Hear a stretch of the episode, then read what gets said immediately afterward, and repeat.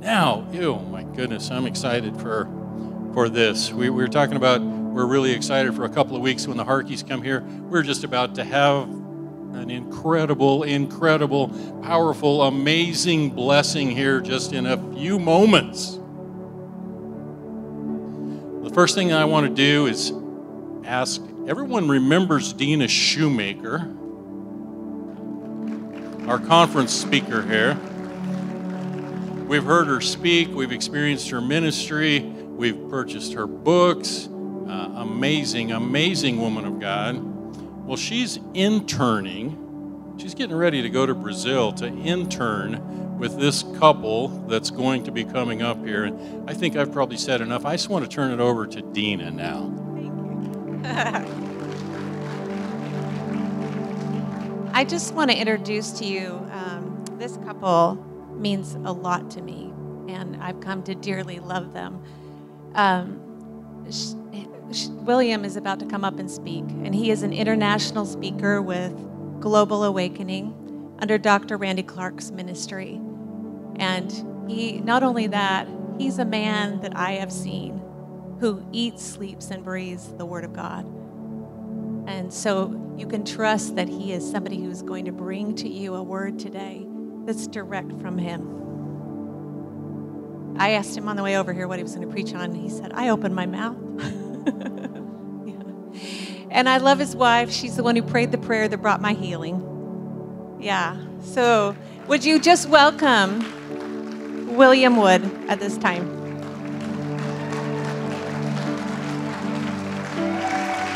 Oh. Thank you. That's okay. Oh, Let's give Jesus some praise. Don't sit down yet. Come on, let's give Jesus praise. Hallelujah. Hallelujah. Jesus. Oh. Woo. Wow. Well, thank you for that introduction, Dina. I'll pay you for that later. Now, Dina is an amazing minister in her own right. How many of you have realized that and experienced that? She is someone that carries a, a, miracle anointing, and I see a lot of creative miracles that happen with her. And so when she travels with my wife and I, I kind of send people to her for prayer instead of myself, because, you know, when I pray for people, they get sick. When I, she prays for them, they get healed. I'm kidding, I'm kidding, I'm kidding. But it is an honor, it's a privilege to be here. Obviously, you can tell by my accent, I am from the country of Alabama. And yes, it's its own country. if you ever go visit there, you understand what I mean. I know I'm in Boise State territory, but I have to say roll tide before, you know. I saw one of your worship leaders up here wearing a Georgia Bulldog cap. I'm like, oh, Lord. You know, I'll pray for these people. Craig down here, he didn't even listen to me preach last night. He went and watched Boise State. That's probably the reason they lost because, anyhow, I better get spiritual before I lose this service here. Now, it's a privilege to be able to travel and talk about my favorite person, Jesus Christ. Come on. Isn't that a good job? that I get to do this for a living. I get to travel around and talk about God. It's, it's, it's amazing. And I get to do it with this beautiful young lady right here, Chantel. Can you stand up, babe? This is my beautiful wife. we had a long night of Holy Ghost party at church last night at River House Church. How many of you familiar with River House? They're amazing. So we didn't get to sleep till about one o'clock this morning. I mean, it was it was fun. And, and, and so I just want to encourage you to posture your heart this morning because Pastor gave me a strong stop at 12 o'clock. He says, Now, we're very strict on time here, and you have to stop at lunchtime. And then he said, Because our main goal is getting to the restaurant before the next church does. I'm kidding, I'm kidding. Your pastor is amazing. And so let's go to the Lord in prayer. We'll get started. Father, we just invite you to come and just rest in here with your power, with your glory. Father, I just ask that there will be a divine deposit into this church, Lord, into this region, into this city, Father God. Lord, I ask that today will be one of those kairos moments for us, Lord, that we can look back 10 and 15 and 20 years from now and say, in this Sunday, I encountered God. So, family, I want you to posture your heart in faith to receive the word of the Lord and to expect God to move in powerful ways. In Jesus' mighty name, amen. You know, when I was watching the worship service take place and and and one of the pastors came up and said, Let's begin to pray for people. And I just loved seeing that. It's beautiful to see the family of God bless the family of God. And one of the things we have to realize in the body of Christ is that we're all called to do the ministry of Christ. The fivefold ministry is not about the man of God being paid to do the work of the ministry. My job as a minister is to equip and to empower you to do the work of the ministry. While at the same time, I'm also a saint like you are. So I'm a minister, but I'm also a believer. So that means I don't disconnect myself from the work of the ministry.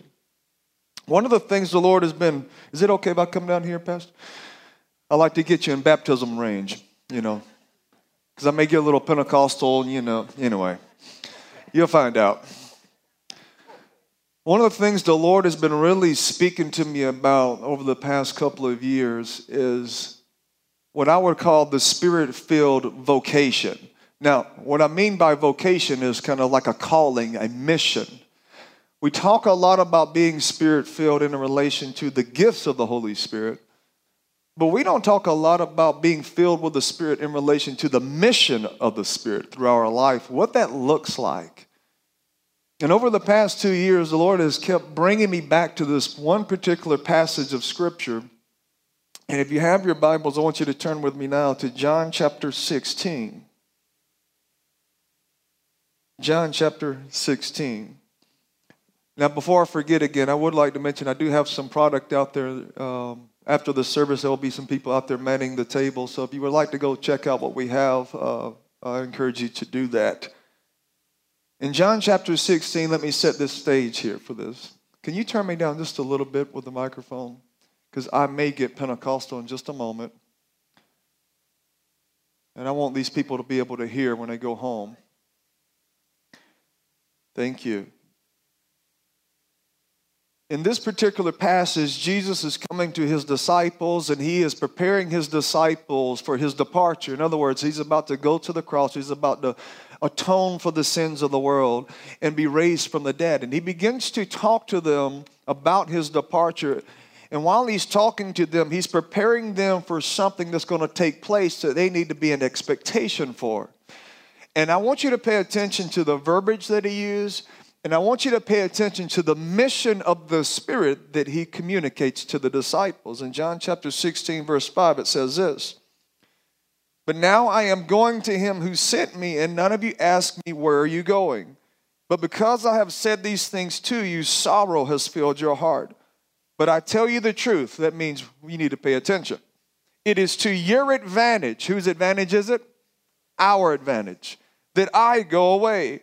For if I do not go away, the helper will not come to who? Us. Isn't that an interesting statement? Jesus, I want you to picture this with me.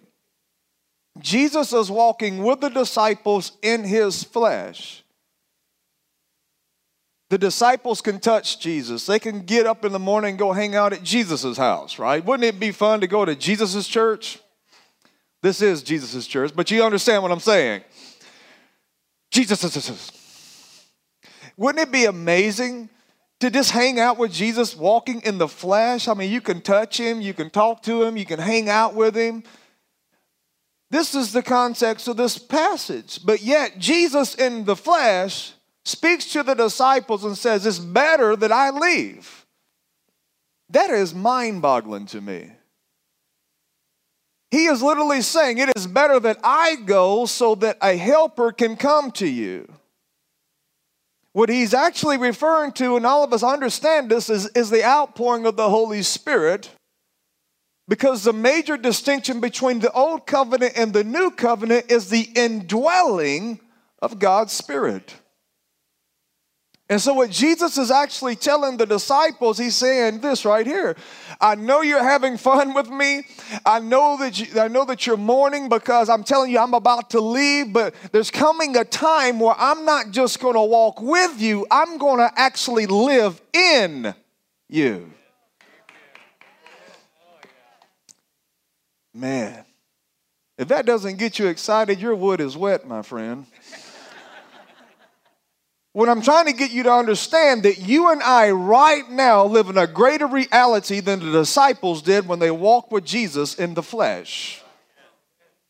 Because you and I actually live in the time frame in which Jesus said, The Spirit of God, my Spirit, the Spirit of Christ is going to come to abide inside every born again believer. Wow. Man, if I had hair on my head, it'd be standing up right now. I can just feel the Holy Ghost.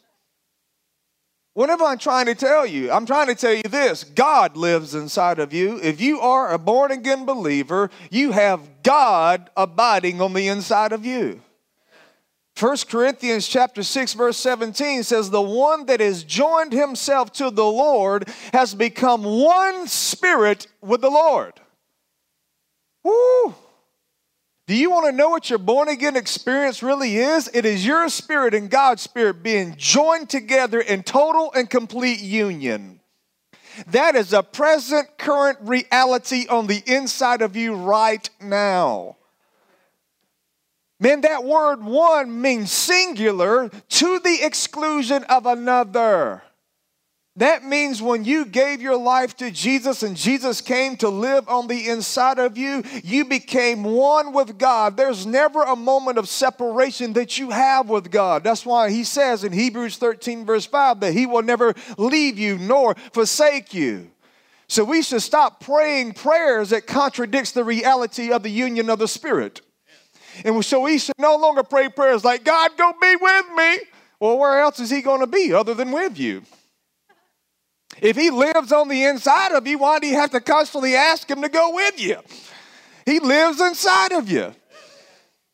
Are you guys awake or are you sleeping? There's some coffee out there. I saw a good coffee uh, cafe out there. I'm literally trying to tell you that your spirit and God's spirit is joined in union with each other. So not only are you in union, I want you to consider this. 1 John chapter 4 verse 17 says, "And as God is, so also are you in this world." Woo. Have you thought about this? This passage of scripture like this blow my mind. The Bible literally says, "As God is, so also are we in this world." That means your spirit right now is identical, identical to Jesus.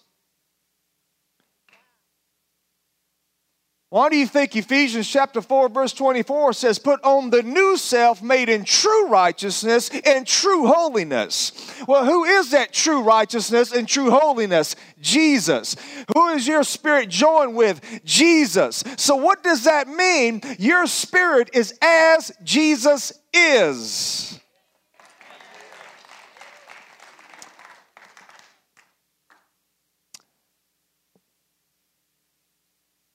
Every time I make statements like that, some religious person gets, oh, how dare you say something like that? Well, I didn't say it, the Bible did. God said it.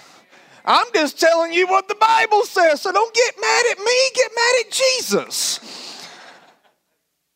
He's the one that says, I live inside of you. He's the one that says, I brought union in your life. He's the one that says, You're righteous and holy because I abide on the inside of you. He is the one that said in 2 Corinthians chapter 5, verse 21, that I'll become sin so that you can become righteous. Do you know what's insulting to Jesus? Settling for a life that's inferior to the one he died for. That's what's insulting to the cross. That's what's insulting to the Spirit of God that abides on the inside of you. If you, if you accepted the fact that you were born a sinner, then you need to accept the fact that you're reborn righteous. Romans chapter 5, verse 19. Can you tell I like the Bible? Romans chapter 5, verse 19 says, Through one man's disobedience, the many were made sinners. Right? That's Adam speaking to Adam. The latter part of that verse says this, but through one man's obe- obedience, the many will be made righteous, referring to Christ. So, so let me ask you do you have more faith in the fall of Adam or in the resurrection of Christ? If you accept the fact that you were born a sinner, then you must accept the fact that when you're reborn, you're reborn righteous. That means now you no longer carry a sin nature, now you carry the nature of Christ. So, why do I still struggle with sin? Because you have an unrenewed mind. What the old sin nature left behind was memories, patterns of thought, emotions. And so now the Bible says you need to renew that mind, what you're renewing it to, according to your new nature. So you're not fighting against an old man. No, you're not fighting, you don't, you're not bipolar. God didn't make you bipolar. You're not fighting against an old man, you're fighting against an unrenewed mind. Romans chapter 6 makes it very clear that that old dude is dead. That old man is dead. So, what I'm trying to tell you is that in your spirit right now, you're not a cleaned up version of who you used to be. The Bible says you're literally a new creation. The Bible literally says old things have passed away, all things have been made new. So now it's illegal for you to form belief systems that connects you to your history because you've been redeemed from that. Why do you think when the devil speaks to you, he's always speaking to you from your past? Because he wants your history to be the prophetic voice of your destiny. He wants you to create cycles in your life and patterns in your life of sin and defeat.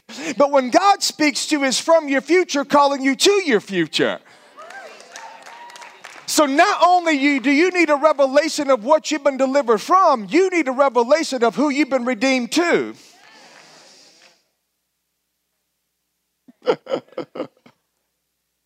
Man, this is good stuff right here. I'm telling you, this is some good preaching, brother.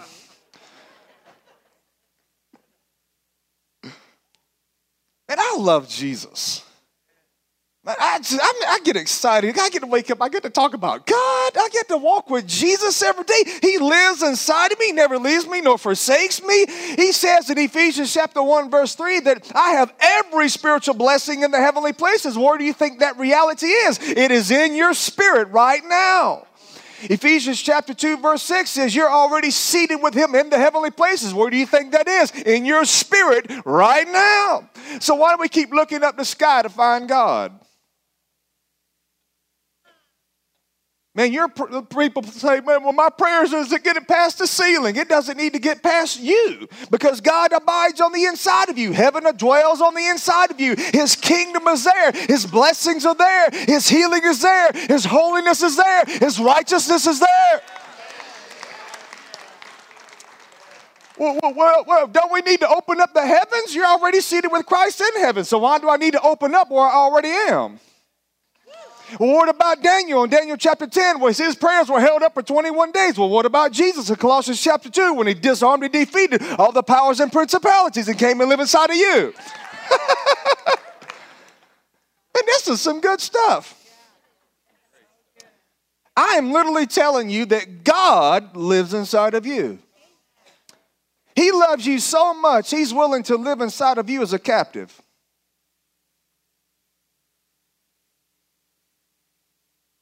Let me say it a different way. He loves you so much, he's willing to hold himself captive inside of you until you learn how to yield to him. Because the most beautiful gift that he has given you is your will. The reason he gave you a will is because he doesn't want slaves, he wants sons. In other words, he wants you to serve him out of your own desire to serve him. He wants you to, to be obedient to him out of your own desire to be obedient to him. And so, therefore, he's willing to hold himself captive inside of you until you learn how to yield to who he is inside of you. And so, actually, you look as much like Jesus in the natural as you will to.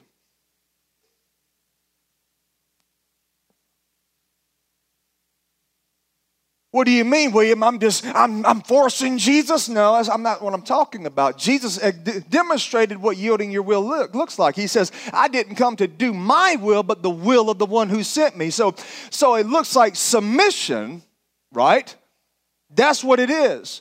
To the degree that you submit your will is to the degree that his will be demonstrated through your life. The way that God has designed his kingdom is that he wants to flow through his people to impact society. And so, in many ways, God has chosen, He has chosen to limit His power according to your cooperation. Am I losing you? You guys are thinking now.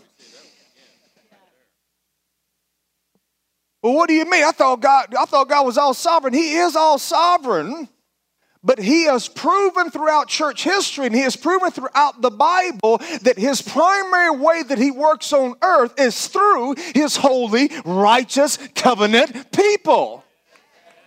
Can God do it without you? Absolutely, he can. He's God. He doesn't really need your help but yet he desires to use you. You are the primary response to the world's problems. Christ in you. What if you're not waiting on revival? What if revival is waiting on you? Man, this is the context. This is what Jesus is setting these disciples up. He's saying, listen, it's to your advantage that I go away. And I promise you, when He comes, when my Spirit comes to live inside of you, you're going to be extremely happy that, that I left in the flesh. You're going to be extremely excited that, that now you're empowered the way that I'm empowered. And so now you can do the things that I do and even greater, because that's what Jesus is telling the disciples. You're going to be so excited when I come to abide on the inside of you. It's it's going to make sense. You're mourning now, but it's going to make total sense later. Whew. This is what Jesus is saying. Well, you're like, really? He said all that? It's amazing. Why do you think Romans chapter 8 says, if God is for you, who can be against you? The God that abides within has redefined the purpose that the Goliaths in your life exist. In other words, they do not reveal the size of your problem, but the level of your promise. What I mean by that is when David was coming up against Goliath, he understood that Goliath was just the enemy masquerading as someone powerful because he, he compared Goliath to the God that he served. Now God lives inside of you. So that means the Goliaths in your life are actually not stumbling stones, but, uh, but stepping stones. And so when young King David went up against Goliath, he, he destroyed him. Why? He says, Man, who is this Philistine coming up against the God of Israel? He understood that Goliath, in comparison to God, was no Goliath. I'm telling you, God lives inside of you. I'm saying this right here Satan, the major Goliath in your life, is victim to your victory.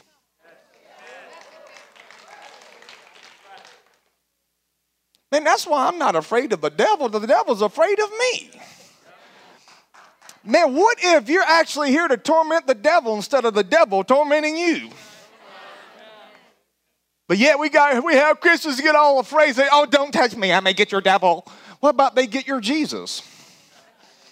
You know what First John chapter 5, verse 18 says? It says, the one that's been born of God, God keeps him, and the devil does and the evil one does not touch him. So go ahead and lay hands on me and get delivered of your demons.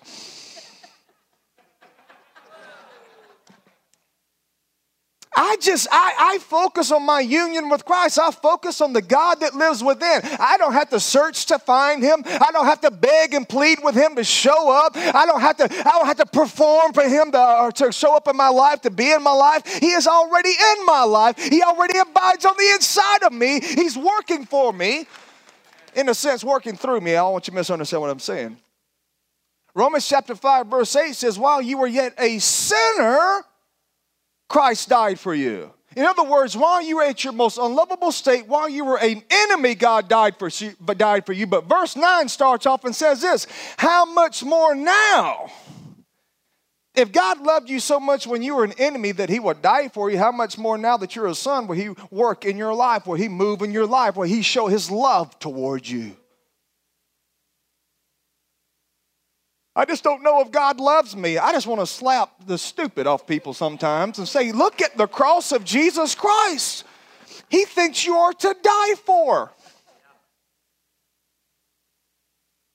Is it lunchtime yet? Oh, man. I'm not a Sunday morning preacher, I'm a Saturday night preacher.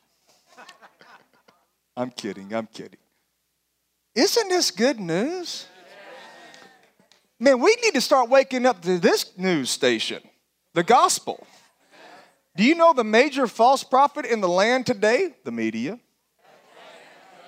But yet, most people spend thousands of dollars every year to pump that false prophet into their home, and they sit mesmerized by it and wonder why their worldview is all messed up.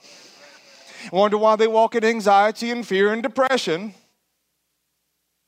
I don't have false prophets in my house. I don't wake up to bad news because I wake up to the good news of Jesus Christ. I wake up to God abiding on the inside of me. I wake up to the creator of the universe is victorious and triumphant in every enemy in my life. And so, why in the world am I going to be afraid of the devil?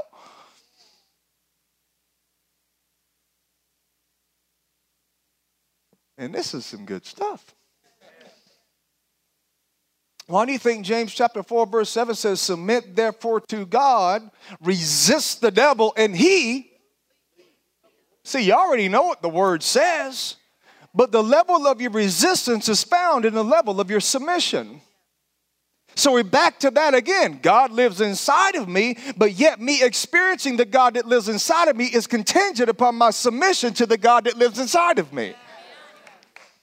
Any version of, of uh, uh, any version of Christianity that you have that leaves yourself as your own God is an antichrist gospel. When you gave your life to Jesus, He didn't just become your Savior, He became your Lord. You actually said, I'm now giving up my right to represent myself. You guys okay? You're staring at me.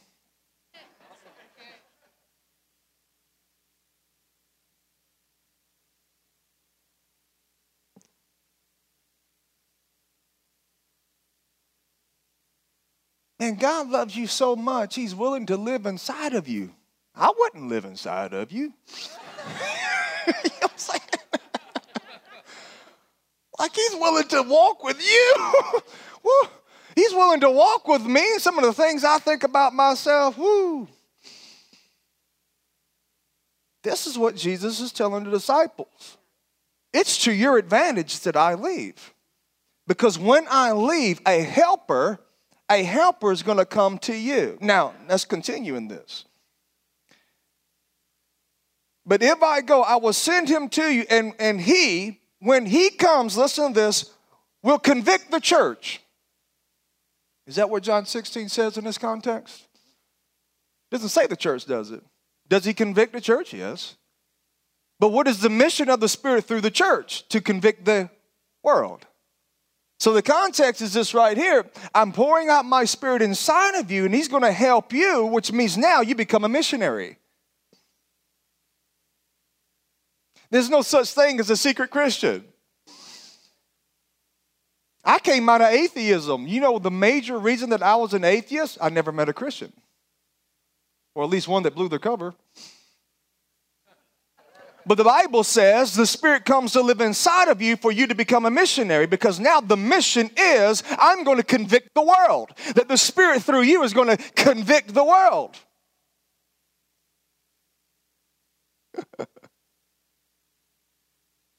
so that means the world is your mission field. Or hear me, family. I believe about 50% of the darkness that's in the world is a sign of the times. But I believe the other 50% of the darkness in the world is a sign of the church not realizing her mission. When I disassociate myself from the world, I actually give Satan purpose in the world. And when I fail to shine my light into darkness, I actually reinforce darkness and I give darkness purpose. Satan finds his identity in the absence of your sonship. And so when you hide yourself, when you hide your light, and you, you, you keep God inside of you and only for you, and you keep yourself in your house, and you keep yourself in your home and disconnect yourself from the world, you, as a delegated authority, authorize Satan to exist.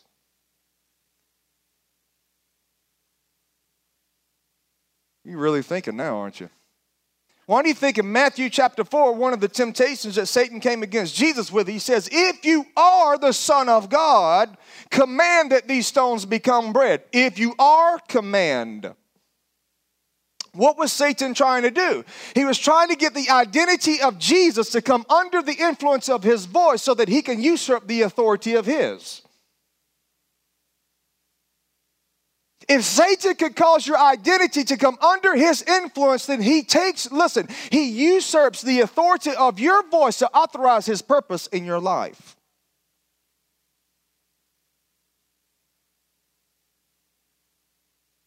Boy, it's mighty quiet in this charismatic church.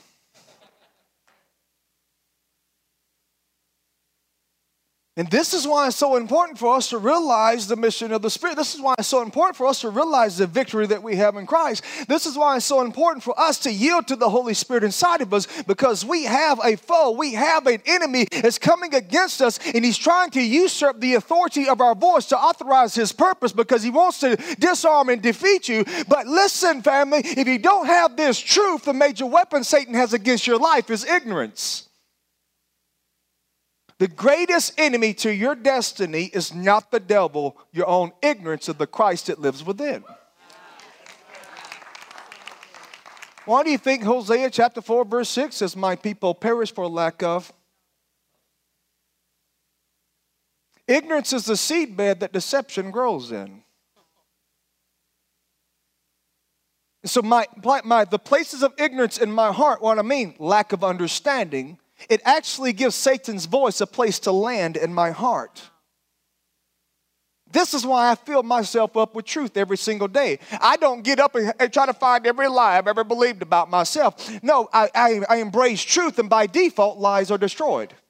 Because the Bible says, John chapter 8, verse 32, that you shall know the truth and the truth shall set you free. It doesn't say, and you shall identify all the lies in your life and that lie shall set you free. No, it says, you shall know the truth so if it's the truth you know that sets you free, then it's the truth you don't know that keeps you bound.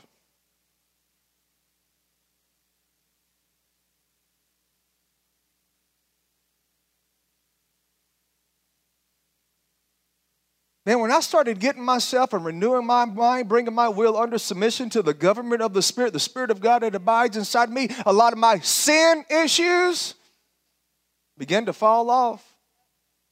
Now, there's nobody on this planet walking in this perfectly, so don't misunderstand me because the Bible also says in 1 John chapter 1, verse 8, that if anyone confesses that they are without sin, they're a liar and the truth isn't even in them. So don't misunderstand what I'm saying here. Nobody's going to fully walk in the reality of this until the return of Christ and we put on our new body, the immortal body, right? Where the spirit and body's in com- complete and total union with us. But right now, you can live that way. Uh, you can live that way according to the renewing of your mind, or to the degree that your mind is renewed. So there's no limit to what you can have now.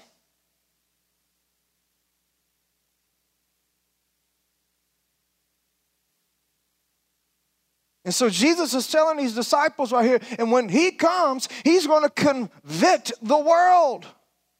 Through your life, you're going to convict the world. You notice it didn't say judge and condemn the world. Uh, what the church has done for many years is we've tried to judge the world instead of convict the world. You see, judgment and condemnation tells you who you're not, conviction tells you who you are. Conviction comes against you and doesn't beat you over the head, so you dirty, rotten scoundrel. Instead of you looking at, looking at yourself and thinking how sorry you are, you should just look at God and say, Thank you, God, for loving someone as sorry as I am. You see, you see, conviction connects you to who you are, and who you are is you're like Jesus in your spirit. Who you are is a new creation. Who you are is a child of God. Who you are is born to be like God and to walk like God and to talk like God. You're born to be an exact representation of who He is. That's why you're made and formed in His image, so that when people look at you, they see a chip off the old block. When people look at you, they see, there's my Father in heaven shining through that sun. And so the Spirit of God through you is going to convict the church of their real identity. So that means I don't need to look at the world as dirty, rotten sinners. I need to look at them as brothers and sisters that need redemption. What religious people do is they think their holiness is found in their separation from the world instead of their union with Christ. And so, what religious people say, don't go in that neighborhood there. But who did Jesus hang out with?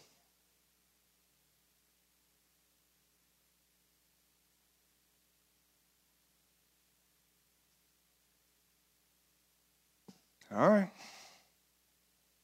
He goes on to say this. And when he comes, he will convict the world. Now, gives three things concerning sin, righteousness, and judgment. Now, thankfully for us, the church has, let me say it this way the church has greatly mishandled these three things. But thankfully for us, the Bible interprets the Bible, truth interprets truth. Most people get right here and they read that and they're like, I don't want to hear any more of this. You need to keep reading. Because now the Bible defines these three terms and it says sin because they, speaking of the world, do not believe in me. So, what is the singular sin that the Holy Spirit through your life is to convict the world of? The sin of unbelief. Why is it the sin of unbelief? All other sin is a byproduct of this one chief sin unbelief. Namely, that people need to put their faith in Christ as their Savior. There's only one sin that the blood of Christ did not atone for, that is your rejection of that sacrifice. And so the Spirit of God through you is to convict the world of the sin of unbelief. Turn people's affection to Christ. Turn people's faith to Christ to realize, hey, I've been born, born and made in the image of God, and I need to put my faith in Him as my Savior, as my Redeemer. In other words, when was the last time someone was convicted of their unbelief when they were around you?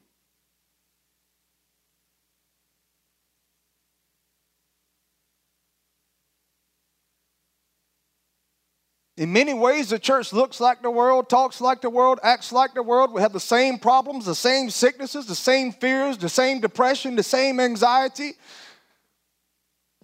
You see, God, let me say it this way the world determines your God based on your representation of Him.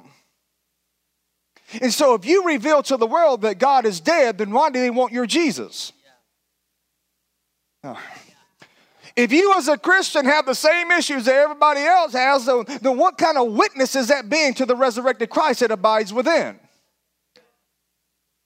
Am I saying that things won't come in your life and come up? Listen, don't misunderstand what I am saying, but what I am telling you is this right here. You don't have to walk in the same fear and the same unbelief and the same anxiety as everybody else does. You have God living on the inside of you, the same resurrection power to give life to your mortal bodies. Romans chapter 8, verse 11 says, The same Holy Spirit that raised Christ from the dead dwells in you to give life to your mortal body. Man, this is a revelation I've been living in, and because of that, I haven't been sick in 16 years. I don't get sick. You can't make me get sick. Most people get sick like they caught a football, like I threw a football at them and just catch it. Don't catch it.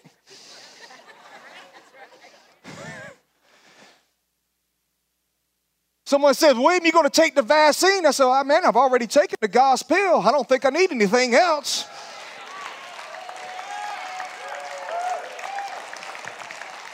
now, I don't have anything against the vaccine. I just don't get sick. You hear me? I'm not saying God doesn't use the medical field. But I, what I'm saying, I just don't get sick, so I'm not going to take. I'm not going to add to something when I, I don't. It's not an issue. I don't get sick. I don't get sick by faith like most people do. Flu season comes around, you go to CVS Pharma, you buy all the medication you need to get sick, so you plan to get sick. And so then flu season comes around, and guess what? You get sick because you got sick by faith.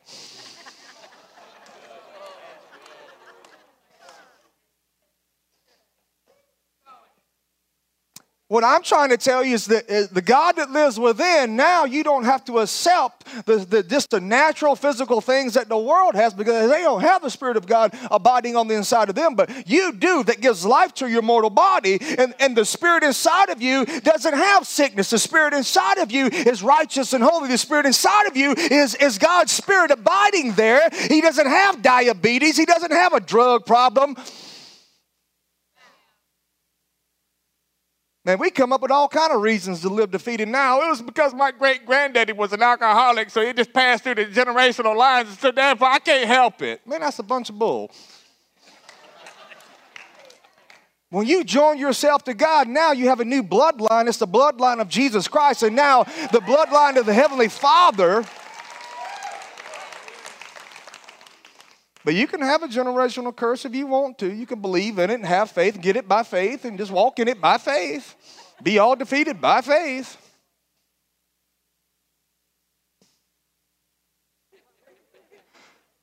I'm not trying to mess up some of your ministries, but I'm just trying to tell you what the Bible says here.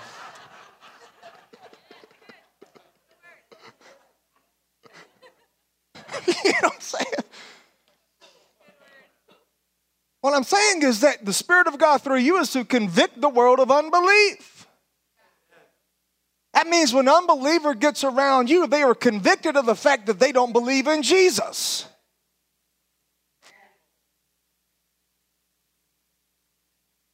I picked this guy off the road one time. He was broke down, and, and you know, Southern hospitality is a real thing, you know. And so I just picked this guy up just to help him out. I wasn't trying to minister to him or anything, but I'm a Christian. I'm a son. And so this guy gets in the car with me. We get like two miles down the road. He starts weeping. I'm talking about snot coming out, you know. And he's just weeping uncontrollably for no reason. And we finally get to where we're going, and he looks over at me. He says, Man, who are you? Like that. I was like, What do you mean, who am I? He says, Man, as soon as I got in the car with you, this overwhelming love came over me. He says, Who are you? I says, Well, I'm a follower of Jesus Christ. He says, You're kidding. He says, I'm an atheist. He says, I don't even believe in God. He says, But I cannot deny what I feel. I said, you want to receive Christ? He said, Absolutely. And I preached the gospel to him right there in my car. We're crying. He gets saved right there. See, he got saved because he got in the car with a believer. When an unbeliever hangs around you, do you reinforce their unbelief? When they come to you and start complaining about the aches and pains in their body, you're like, yeah, yeah, I know what you mean, brother. I get up like that every single day. Man, you know what I do? Instead of cursing my body like most of us do, I bless my body. I get up and say, man, this body's been purchased by the blood of Christ. This is a temple of God. 1 Corinthians 3.16. This body is immune to sin. It's immune to sickness. It's immune to disease. It's immune to the devil. And the devil can't lay his hands on this temple because it's a temple of God. And so therefore, it is going to walk like a temple of God. It's going to praise Jesus. It's going to acknowledge Jesus. It's going to be thankful for Jesus. I bless myself. I have a pain that comes in my body, I don't use my voice to reinforce that pain. I use my voice to tell that pain to leave. Ephesians chapter 6, verse 17 says, The word of God is the sword of the Spirit, which means it's your weapon of warfare. But if you don't have the word inside of you, you don't have a weapon to use when the things come against you.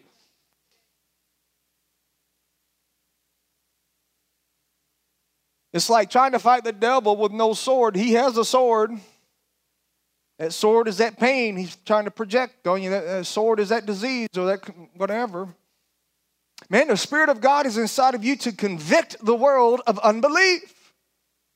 Man, when an unbeliever gets around me, they're going to get a good dose of some faith. They're going to get a good dose of Jesus. And it's not going to be in judgment and condemnation. I'm not going to beat them over the head and say, You're dirty, dirty, rotten sinner. I'm not going to get on a box and tell everybody to go into hell that walks by. Romans chapter 2 says, It's the kindness of God that leads us to repentance. But what I am saying is, I'm going to live my life in such a way that the Spirit is going to live His life in such a way through me that when people get around me, they are convicted. They are, wow. Why don't you freak out in situations like this? Why are you always in joy and peace? Who says you have to be depressed? I go in some churches, it's the pastor, you know. I mean, I've been in some churches that were so dead, if someone really did die, you have to haul out half the church to find the dead person. you know what I'm saying? you know what I'm saying? Man, we are to convict, I have seven minutes. Oh, no. We are to convict the world of unbelief. You are an ambassador of God, 2 Corinthians chapter 5. You're a representation of Christ. You are a lead. If you're a Christian, you are a leader.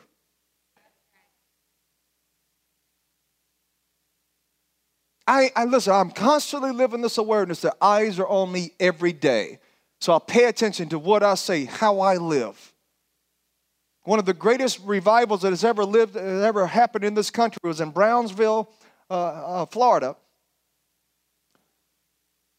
And I had a pastor that went there for three years, and, for, and he had this thought I'm going to start going to restaurants outside of the conference, outside of the revival, and ask the waiters what they think of the revival. And when he started doing that, he was startled at the response he was getting. They, and the waiters, most of them said this We hate the revival. The Christians that come in here, they're boastful, they're arrogant, and they don't tip. I'm not speaking against Brownsville Revival, but what I am saying is that we've created a culture in the church where we only celebrate God in church. And so, therefore, we, we proclaimed God by doctrine, but walk with Satan by principle. I'm not trying to judge and condemn you. I'm just, you know, may sucker punch you a little bit. But this is what it means that the Spirit of God is coming to abide inside of you. And he, that Spirit has a mission. And that mission is to convict the world. That mission is to get the unbeliever convicted at the person you put your faith in. I worked at this job one time and it was a very negative environment, but I don't complain. You know what complaining is? It's the worship music of hell. Complaining sends a signal out to all the demons in your region. Says, hey, come over to my house. I'm going to worship you. That's what complaining does. You enter God's, God's gates through thanksgiving, you enter Satan's gates through complaining. Have I preached out my. Okay, there it is. And so I worked at this job that's very negative, but I, have made a commitment. I am not going to use my voice to celebrate and worship Satan. So therefore, I'm not going to use my voice to engage in an atmosphere that's contrary to the king that abides within. And so I started working at this job. People come beside me, they start trying to complain and stuff, and I'm, I'm, I either make it so awkward for you, you just shut up, right? Or you get convicted of what you're talking about, you repent. One of the two. And so people, person after person, would come beside me at this job, and, and one by one, they would kind of get dwindled off. But the area that I was working was gradually becoming the most productive area in the business. After six months, that place that I was working was the most productive one in the entire business at that place. And one day, this man comes up to me. He had been working beside me, and I, I wasn't there preaching or anything. I'm just being a son changing my atmosphere, releasing the Spirit of God through me. The renewal of your mind is the release of the Spirit. What you believe it actually quenches the Spirit or releases the flow of the Spirit. And so this guy comes up to me. He says, William, he says, I've been working beside you now for six months. You're, you're the only one here that smiles. You're the only one here that wants to work. You're the only one here that doesn't complain. He says, Some days I just want to slap the spit out your mouth. He's, but, he says, but I go home every night and I just ask, why is William so happy? And he asked me, he says, why are you so happy? I said, because of Christ. He lives inside of me. And as soon as I connected my demeanor, my actions, my words to Jesus, he fell down at this job on his knees and started crying and said, I need to have Jesus in my life. You know?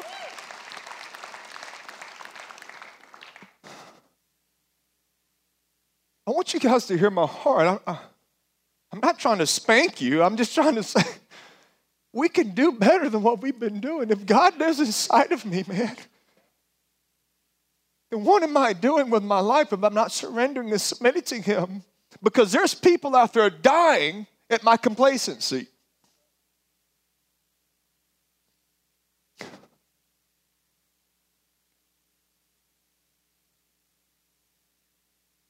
And it goes on to say this. It says concerning righteousness. You notice it didn't say concerning unrighteousness.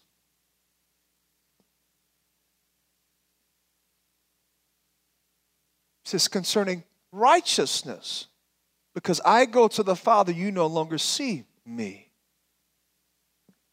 What was Jesus demonstrated when he was walking in the earth? A son in right standing with the Father and lives righteously before man. And so the Holy Spirit, through your life, is to convict the world of what true righteousness is. This is how you walk in right standing before God. And this is what living rightly before the world is. Huh. So the Holy Spirit isn't moving through your life judging and condemning the world because of their unrighteousness. It's actually convicting the world. That the way of righteousness is the way of Jesus. And if you want to see those things in your society brought into justice, then you need to follow the way of Jesus. But if the enemy, if the world, listen, if the enemy through the world can get you to react, let me say this way, this way. If the enemy through the world can get you to reciprocate what the world comes against you with, you're not demonstrating the righteousness of God.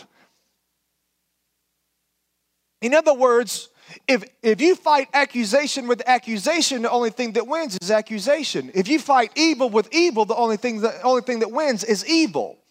The reason the, the enemy comes against you in this way because he wants you to reciprocate his purpose and actually reinforce it. But the Holy Spirit through you is to convict the world of righteousness and what right, right living looks like. And it doesn't look like cursing those that speak against me.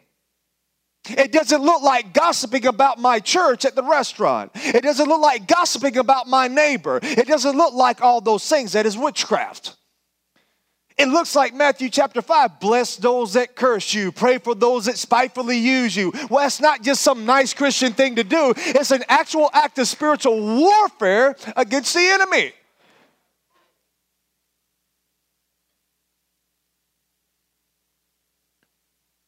I really understood this, how powerful this truth is in 2012 when my brother was murdered by a drug dealer.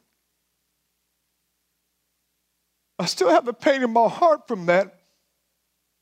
But I knew the Bible had set me free. I knew God lived inside of me because I had zero amount of hatred in my heart toward the person that murdered my brother. And it would have been more of an evil act of me to raise up and judge that person to hell for what they did. Because the same God that died for me is the same God that died for them. And they didn't realize what they were doing.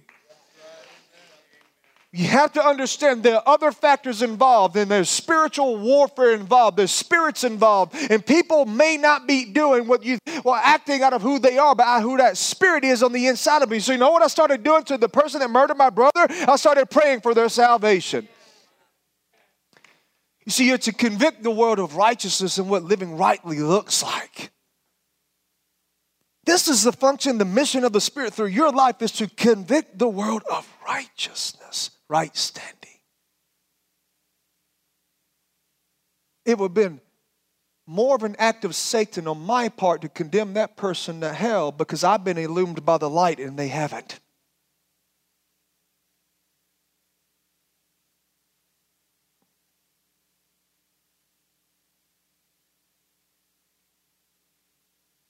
And he goes on to say this and concerning judgment But pay attention to who the judgment is aimed at because the ruler of this world has been judged. What does the Bible say the ruler of the world is? Satan. In other words, the Spirit of God through you is to convict the world of who the real enemy is. And it's not your neighbor, it's not people.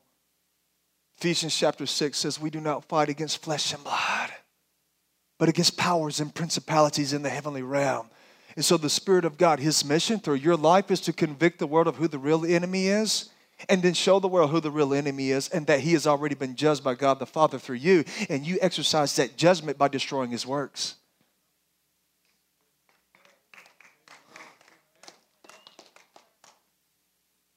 You hear me, family? Satan has already been judged. That means everything that he does is illegal. It's illegal. You don't have to ask God, can Satan do this? He says, No, I've already defeated him by the cross and I've empowered you by my spirit to go and destroy his works. So, no, he can't do that. You're to exercise that judgment over his works.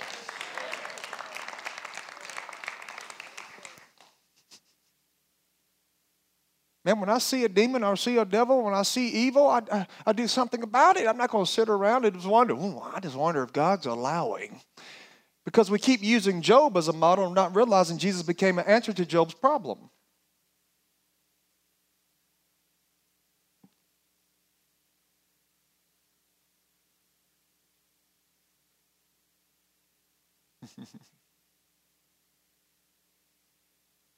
you hear me? And so the Spirit of God through you is to convict the world that Satan is under the judgment of God, that his works are illegal, and that you do not have to tolerate being bound, being beat up, being oppressed, being depressed. You don't have to live in that type of condition anymore. And I have come now as a liberator from that, of that. That's the mission of the Spirit through your life. But it's contingent upon the yieldness of your will because he's not going to force you to follow him because that would be slavery and not sonship. He's not even going to force you to love him because forced intimacy is rape.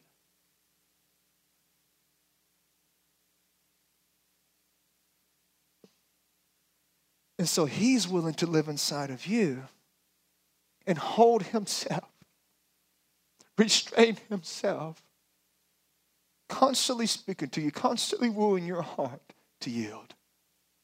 Not by judgment and condemnation, but by his kindness, his love, his mercy, his grace. You'll never experience true freedom until you yield your will. And all of a sudden, you realize your created purpose, destiny, and value. And you realize you are never living the true self the whole time. You will never discover the true you until you yield to the God creator that made you. Jesus is the mirror that you look at to see the reflection of yourself. And when I look in the mirror, I don't just see William Wood, I see Jesus. I see a son right standing with the Father that has total access to his kingdom. I see a son that, that the Holy of Holies abides on the inside of him. I, I, I see a son that's in such right standing that there's no separation between him and the Heavenly Father, that he is at total, complete peace with God. There's no hostility between your relationship with God. All right. What I want to do right now is I want to do a soft close. And if you need to leave, just feel free at any point at this time to, to make your way. If you need to get your children from the children's church.